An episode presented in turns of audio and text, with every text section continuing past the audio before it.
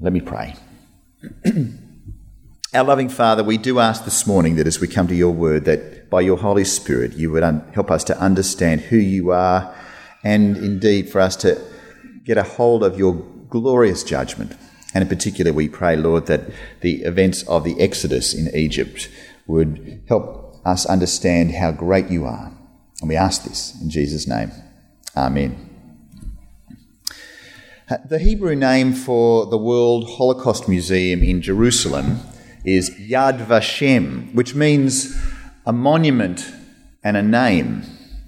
When Mandy and I visited this 2 years ago, it was quite overwhelming. To visit an entire museum dedicated to the systematic murder of 6 million people on the basis of their race was pretty full on, I've got to tell you.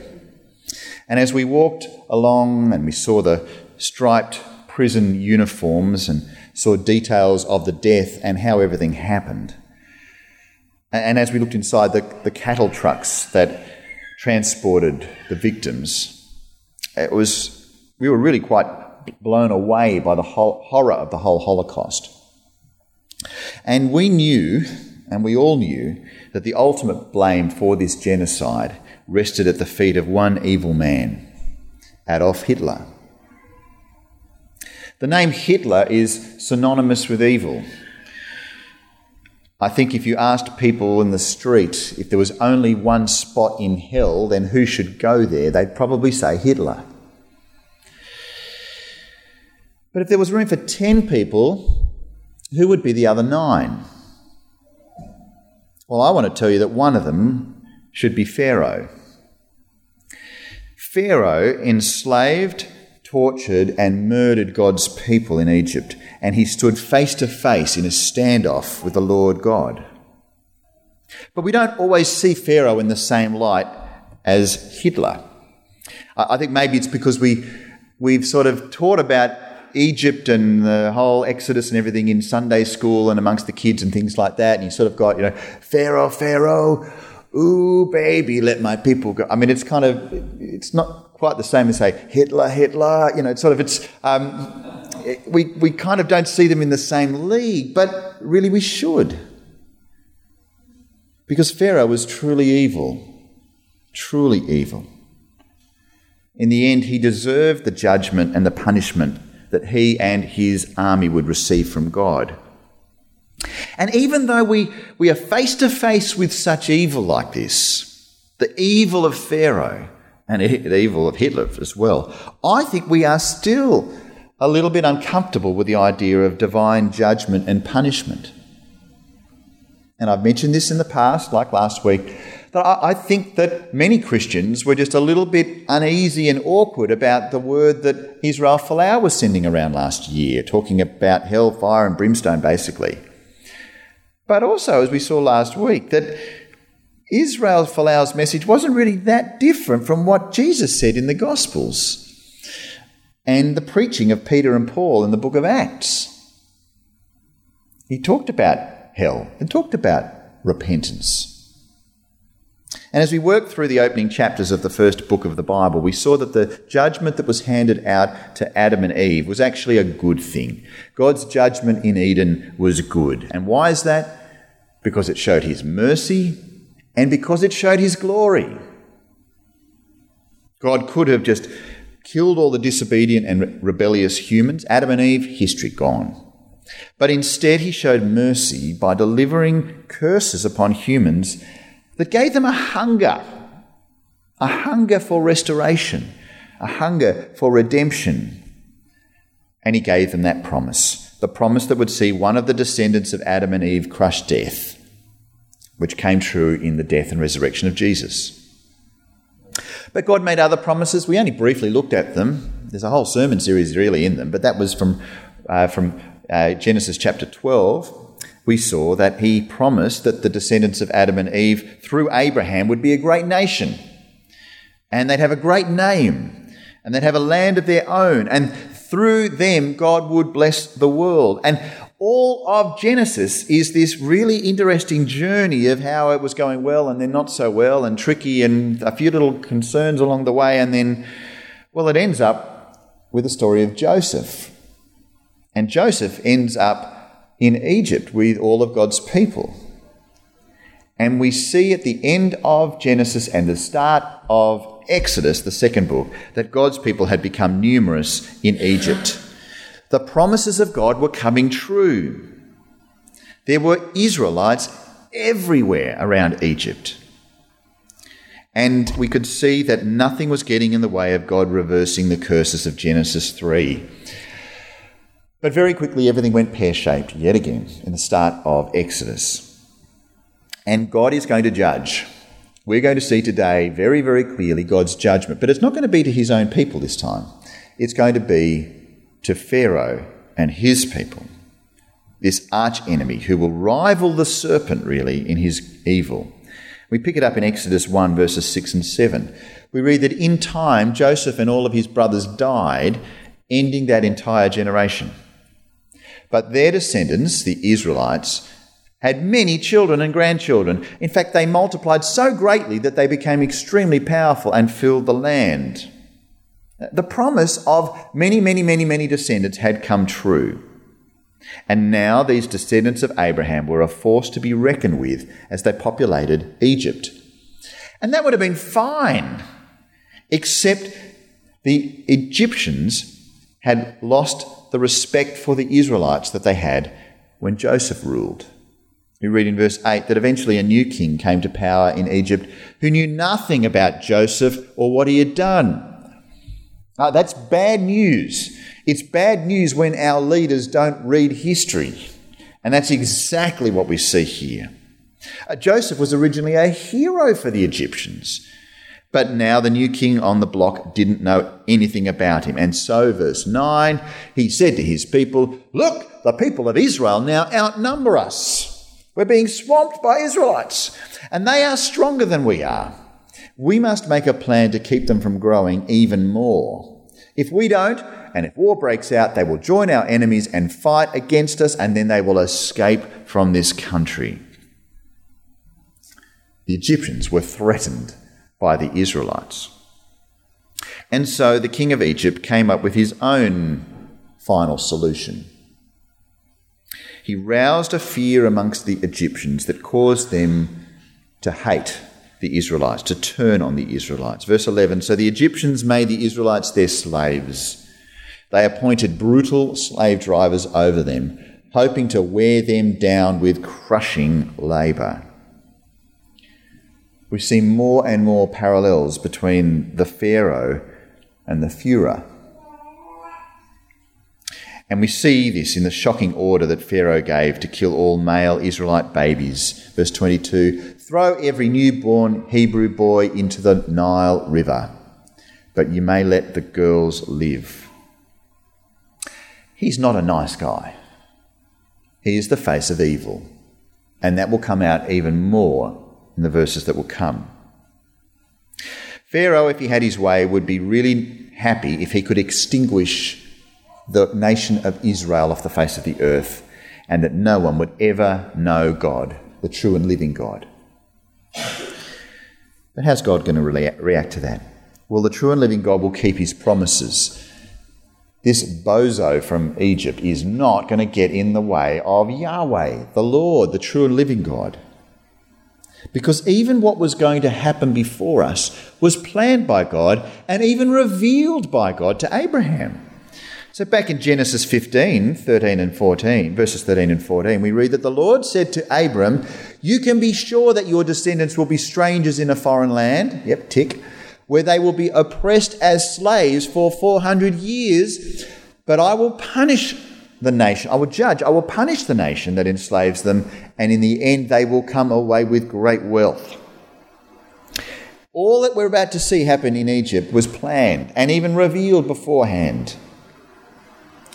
And the way that God would win, the way that he would keep his promises, was by his judgment, by punishing the nation that enslaved his people. And the man to do that was Moses. Moses, he was very fortunate because he didn't get thrown into the ocean, thrown into the river, and he escaped a direct attack from Pharaoh when he got a bit older. And he fled off to the desert and there he came face to face with the presence of God. And God spoke to Moses at the burning bush. I mean, technically it's not a burning bush. It looked like it was burning, but it wasn't actually burning. But, you know, stick with me on this one. You know the story. But the point is that at this remarkable event, God himself speaks to Moses. And he says, verse 6, let me introduce myself to you. I am the God of your father, the God of Abraham, the God of Isaac, and the God of Jacob. And then when Moses heard this, he covered his face because he was afraid to look at God. He knew he was in the presence of the Lord of the universe, the same one who with the same voice said, let there be light, and there was. And the Lord doesn't just reveal this, he also reveals his own name, but he also reveals something about how he feels. The Lord tells us his feelings for his own people, his covenant promised people. Verse 7, we read that the Lord told him, I have certainly seen the oppression of my people in Egypt. I have heard their cries of distress because of their harsh slave drivers. Yes, I am aware of their suffering. Now, I wonder what it must have been like for some of those Israelites as they suffered there at the hands of the Egyptians. I wonder whether or not they kind of had their own Sunday Sabbath school or whatever, where they really understood the teachings of what we have in Genesis today. Did they really know about the Lord? I'm sure that they did. And I'm sure that they cried out to God, because he told us right there that they've cried out to him in distress. And they've probably wondered, how long, O Lord? Do you hear my prayers? Do you love us? Do you love me? Will you rescue us? And they maybe for a moment then even doubted the goodness of God. But God from his very heart shares right here that he cares for them. He cared for them in their suffering. He heard their cries. And friends, if you don't get an answer straight away from God, when you cry out in your distress, why, oh Lord, why is this happening to me? Why is this happening to a loved one? Where are you, Lord? Don't think that he's deaf. Don't think that he's not loving. God cares. And it may be that the answer to your prayers is something you won't see for a long time. Or maybe it might even be after you pass away that God answers the prayers that you prayed. That might have been the experience of many of the Israelites as they waited for God to answer their prayers. And so God then tells Moses how he's going to do it. Verse 8, he says, I have come down to rescue them from the power of the Egyptians and to lead them out of Egypt into their own fertile and spacious land. He said, I am going to rescue them. It's going to be an emergency evacuation. God is going to rescue his people. Will he keep his promises? Yeah, always does. Let's wait and see how he's going to do it. And I've got to say that, you know, sometimes when people will go through tough times, we say to them, I say to you, you say to me, remember that God keeps his promises. And it's kind of, sometimes I think that we've devalued the currency of that sort of statement. It's like, oh, God keeps his promises. Yeah. What you're saying is just keep smiling. It's like, no, this is a thing. God keeps his promises. He really does. And he's made a lot of them, and every one of them has come true. So when you are uncertain, when you are stressed, when you are sad, when you are happy, when you're unsure about life, grab your Bibles, grab your memory verses, remember that he keeps his promises. This is not some sort of trite kind of like, you know, greeting card sort of, you know, smile and smile. It's no, God keeps his promises. We're going to see it with spectacular pyrotechnics very shortly. So how is he going to do this? Well, he firstly needs to tell his own people that it's worthwhile leaving the land that they've lived for 400 years. That's a long time. Europeans have only lived in Australia for, you know, a bit over half that time. This is really their home. And he's saying, we're going to have to get you out of there. And so Moses does tell them that, and then eventually they get on board. But there's somebody else that they're going to have to get on board to let them be evacuated, and that is Pharaoh. God's got to get Pharaoh to agree to the evacuation, to get all of his people out of there. How is he going to do that? Well, he's going to speak to Pharaoh in the only language that Pharaoh understands, and that is judgment. God was going to rescue his people by his judgment. And that's another reason why judgment is so good, which we'll come to in a moment. But here's the plan, verses 19 and 20. God said to Moses, "Now I know that the king of Egypt will not let you go unless a mighty hand forces him. So I will raise my hand, and I will strike the Egyptians, performing all kinds of miracles among them. And then at last he will let you go." Salvation will come through judgment. That's the way it's going to work. It's only through the judgment that the salvation will occur, and it will happen through all kinds of miracles among them. You bet. This is an extraordinary moment in the history of God's people. It's an extraordinary moment in the history of the world, what we see here unfolding before us. The salvation is going to be spectacular, and the evil king will be spectacularly defeated. And what's more, they're not just going to get out like people escaping the flames with only the clothes on their back. Verse 21, "I will cause the Egyptians to look favorably on you. They will give you gifts when you go, so you will not leave empty-handed." It's wonderful. It's amazing. They plundered the Egyptians because the Egyptians gave them their stuff. "Oh, do you want all my jewelry? Do you want all my possessions? Take them on your way." And so they did. It's a fresh reminder, friends, that God's grace is extravagant. You know, there's a lot of talk at the moment about people being evacuated from China and things like that, and some people saying, "Oh, we really didn't like what it was like in Christmas Island," kind of thing. "It was kind of maybe better back in China," or something like that. God's people say a similar thing when they're sent out in the desert and they don't have the same food that they like. But to use this sort of imagery, it's kind of like they got picked up in one of those private jets that's got everything in it. It's got the nicest of everything, and absolute five-star extravagance. Well, with God's grace, it's 10-star. You know, his extravagance is extravagant. I was trying to think of a good verse from the New Testament that would sum this up. Ephesians 1 really nails it. Verse 7, "He is so rich in kindness and grace that he purchased our freedom with the blood of his Son and forgave our sins. He has showered his kindness on us along with all wisdom and understanding." If you're a follower of Jesus and you've been saved by the blood of Jesus, it is as good as it gets. The extravagance of the salvation is unspeakable almost. We don't fully experience it all the time, and it's not always easy, but this is what God has done for us. Don't forget that. Anyways, we go back to Egypt. We now know that Moses has received God's plan, and so Moses goes back to Egypt so that he'll tell Pharaoh, "Let my people go." Pharaoh didn't like that idea. He won't budge. And so the harder that Moses pushes, the harder that Pharaoh resists. And you've got to wonder, why didn't Pharaoh get impressed by all the amazing miracles? Why was he so stubborn? Well, the short answer is because he's evil and he hates God. That'd do, wouldn't it? But something more happens. We read in chapter 7 of Exodus, verse 3, that God said, "I will make Pharaoh's heart stubborn so that I can multiply my miraculous signs and wonders in the land of Egypt." Did you see that? God actually said that he would make Pharaoh's heart more stubborn. Now, Pharaoh already in his heart of hearts hated God and hated his people, but God kind of like multiplies that in him. Now, I find that a little bit hard to understand and to comprehend.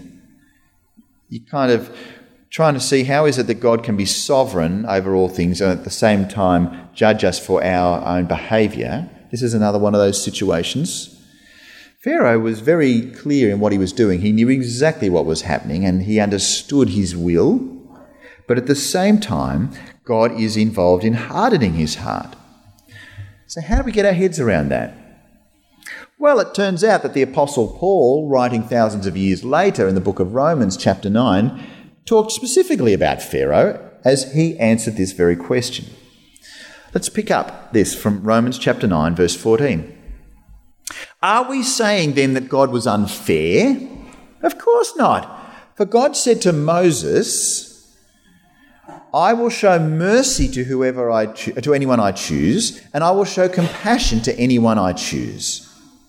So, Paul says, it is God who decides to show mercy. We can neither choose it nor work for it.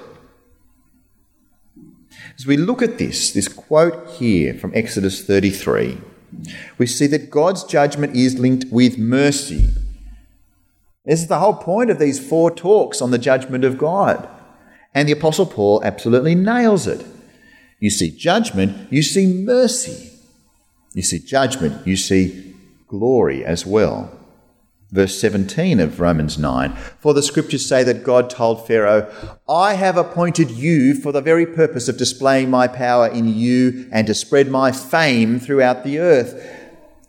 So Paul says, so you see God chooses to show mercy to some and he chooses to harden the hearts of others so they refuse to listen. Now, this is kind of a Christian commentary within the Bible on the events of Exodus. God has a battle between him, the king of the universe, and between Pharaoh, the king of Egypt.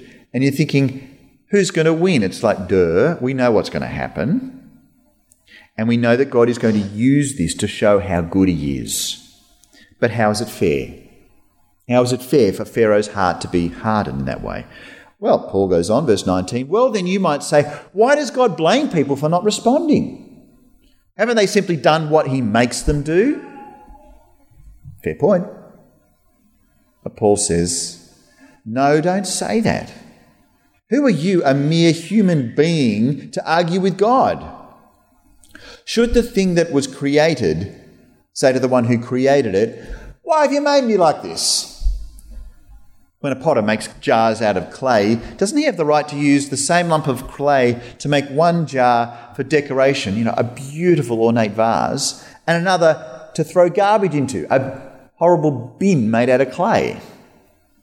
In the same way, even though God has the right to show his anger and his power, he's still very patient with those on whom his anger falls, who are destined for destruction. And he does this is key, he does this to make the riches of his glory shine even brighter on those to whom he shows mercy, who were prepared in advance for glory. This is right where the action is. These are the glasses through which we need to see what's happening here in Exodus. God is good all the time. His mercy is great. And in the end, judgment and mercy is all about the glory of God. God's judgment leads him to show anger to some and mercy to others. And in the end, it's all about showing his glory. So how's it all going to pan out? Well, back to Exodus, we see that Pharaoh is going to resist any temptation to give in to the impressive signs and wonders, the terrifying signs and wonders from God, and he's just going to keep saying, no.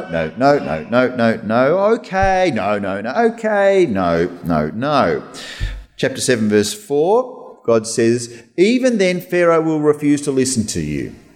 So I will bring down my fist on Egypt. Then I will rescue my forces, my people, the Israelites, from the land of Egypt with great acts of judgment.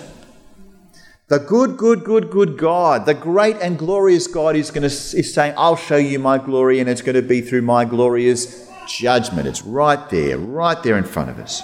He's going to bring down his fist on Egypt, and the harder that Pharaoh resists, the harder God will push. And it's going to make God look awesome, and God's people are going to cheer. And all of this is to show the glorious name of God. Verse 5, when I raise my powerful hand and bring out the Israelites, the Egyptians will know that I am the Lord. And that's exactly what happened. One after another, God brought plagues upon the Egyptians. Moses threatened Pharaoh with disasters if he ignored God, and Pharaoh kept disobeying God. I'd love to go into it all, but you probably know it, and if you don't, have a look at it. But these are the plagues: water turning to blood, frogs, lice, livestock pestilence, boils, hail, locusts, darkness, and the killing of firstborn males. These plagues were powerful, but they were dreadful. A lot of people would have been just in the deepest of despairs because of that knucklehead Pharaoh who just said, no, no, no, no, no. But ultimately, the plagues showed the glory of God. They showed his glory and they showed his kindness. And God protected his people. It's interesting, in a lot of these plagues, you'd think, oh, well, they all got affected. God protected his own people, which I think is another sign of his sovereignty in all of this. And so in chapter 8, verse 22, God said, this time I will spare the people of the region of Goshen where my people live. No flies will be found there. Then you will know that I am the Lord and that I am present even in the heart of your land. I will make a clear distinction between my people and your people. And this miraculous sign will happen tomorrow. Put it in your diaries. It's happening. And so it did. And God's people were spared from the judgment of God. But the final of the 10 plagues was by far the worst, really, as God sent a plague that would kill all of the firstborn males in Egypt, human and animal. This was to be the most painful judgment of all. And the grief in the nation of Egypt must have been just extraordinary. But the Lord told Moses to tell his own people some instructions that would save them from the pain that was happening. He was going to save them from the plague on the firstborn males. What they had to do was to select a lamb to bring into that, have with them in their household, a lamb or a young goat. And we read in Exodus 12, 6 and 7, take special care of this chosen animal until the evening of the 14th day of this first month. And then the whole assembly of the community of Israel must slaughter their lamb or young goat at twilight.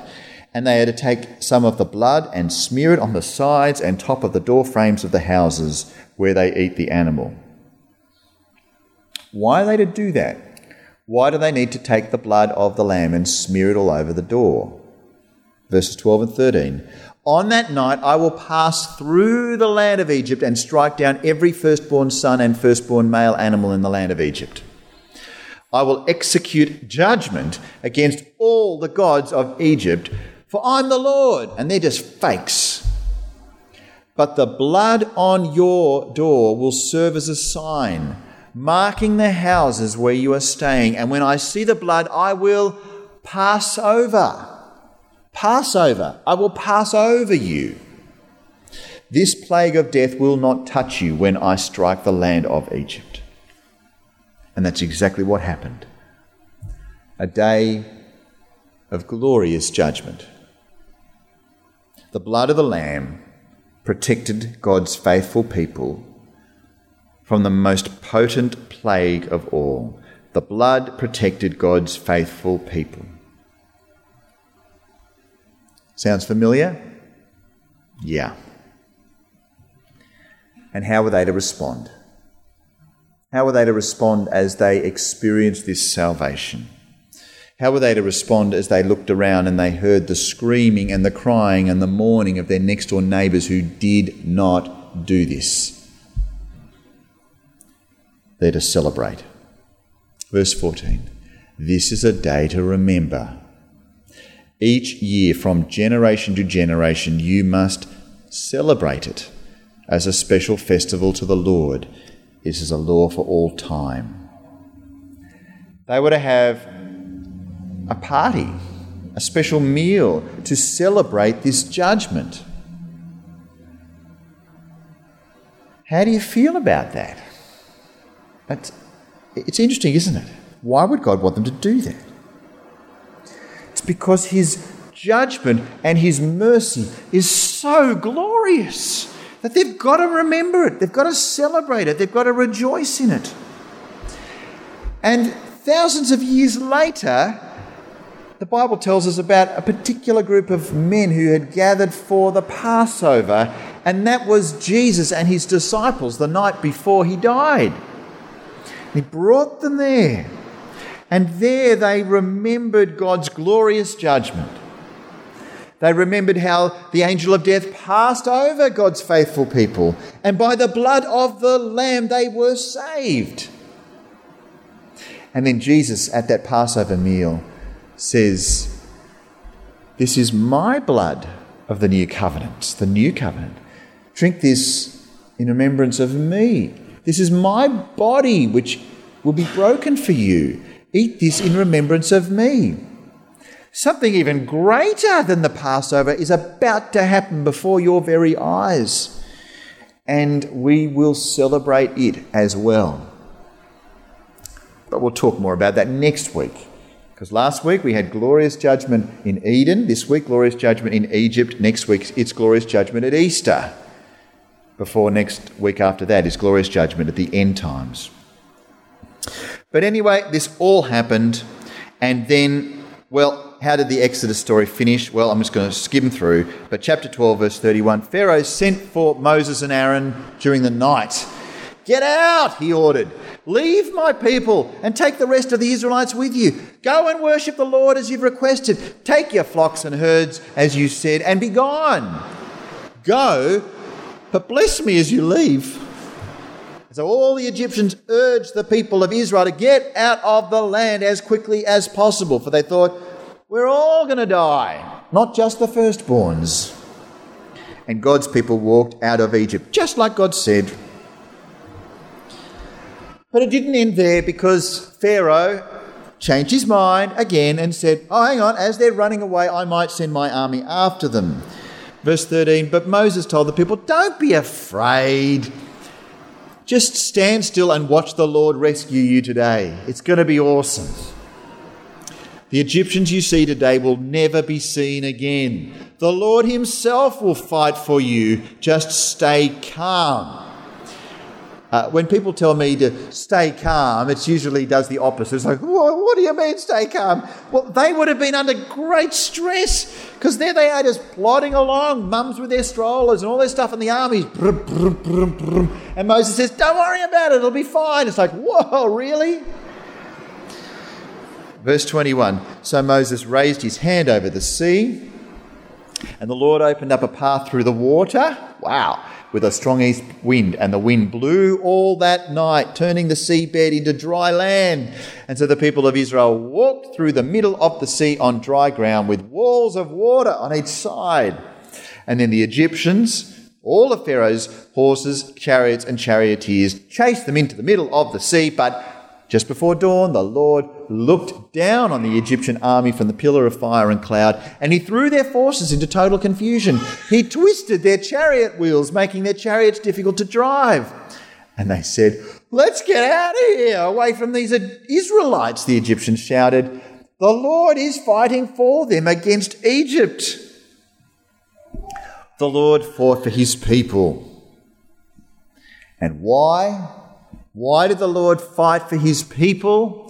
Because Exodus 14:4, we read that once again, "I will harden Pharaoh's heart, he will chase after you. I have planned this in order to display my glory through Pharaoh and his whole army. And after this, the Egyptians will know that I am the Lord."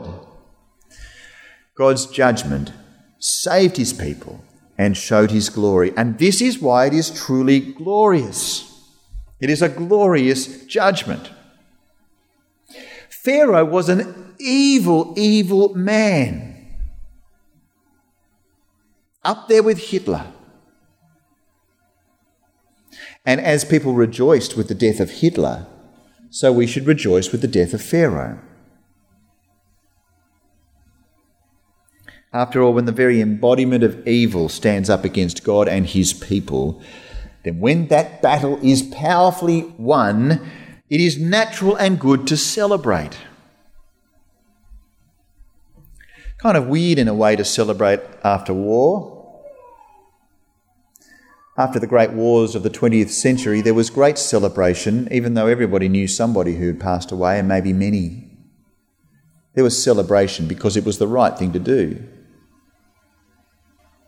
It was the right thing for God's people to celebrate the Passover. And in fact, immediately after this, in Exodus chapter 15, there's a whole song where they sing, hooray, you know. I will sing unto the Lord, for he has triumphed gloriously, the horse and rider thrown into the sea. Remember that one? There's a whole song about it. Because they rejoiced in the victory. And even though the plagues brought such terror and death, God still wanted them to celebrate the victory. He wanted his people to celebrate the victory. He wants us today to celebrate the victory of his judgment. How do you feel about that? How do you feel about obeying the Lord's command to celebrate his judgment? It can be hard to get our heads around.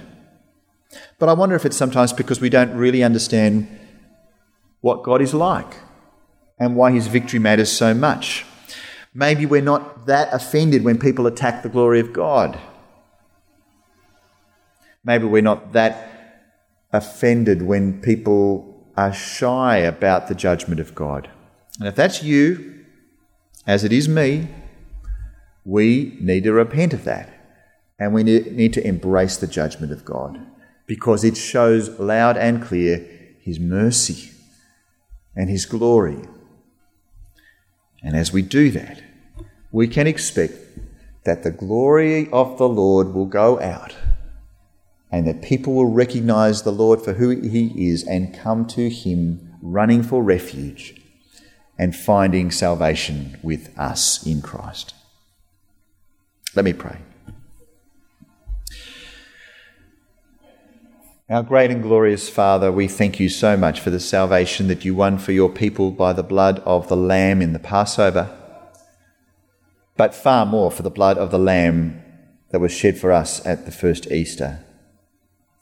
And we ask, Heavenly Father, that you would forgive us for when we are ashamed of your judgment, but that you would bring in us a passion for your glory, and that we would tell people of your mercy. And we pray, Lord, we plead, Lord, that there would be many, many, many people who would now see the glory of you and know your mercy and find refuge in Christ, in whose name we pray. Amen.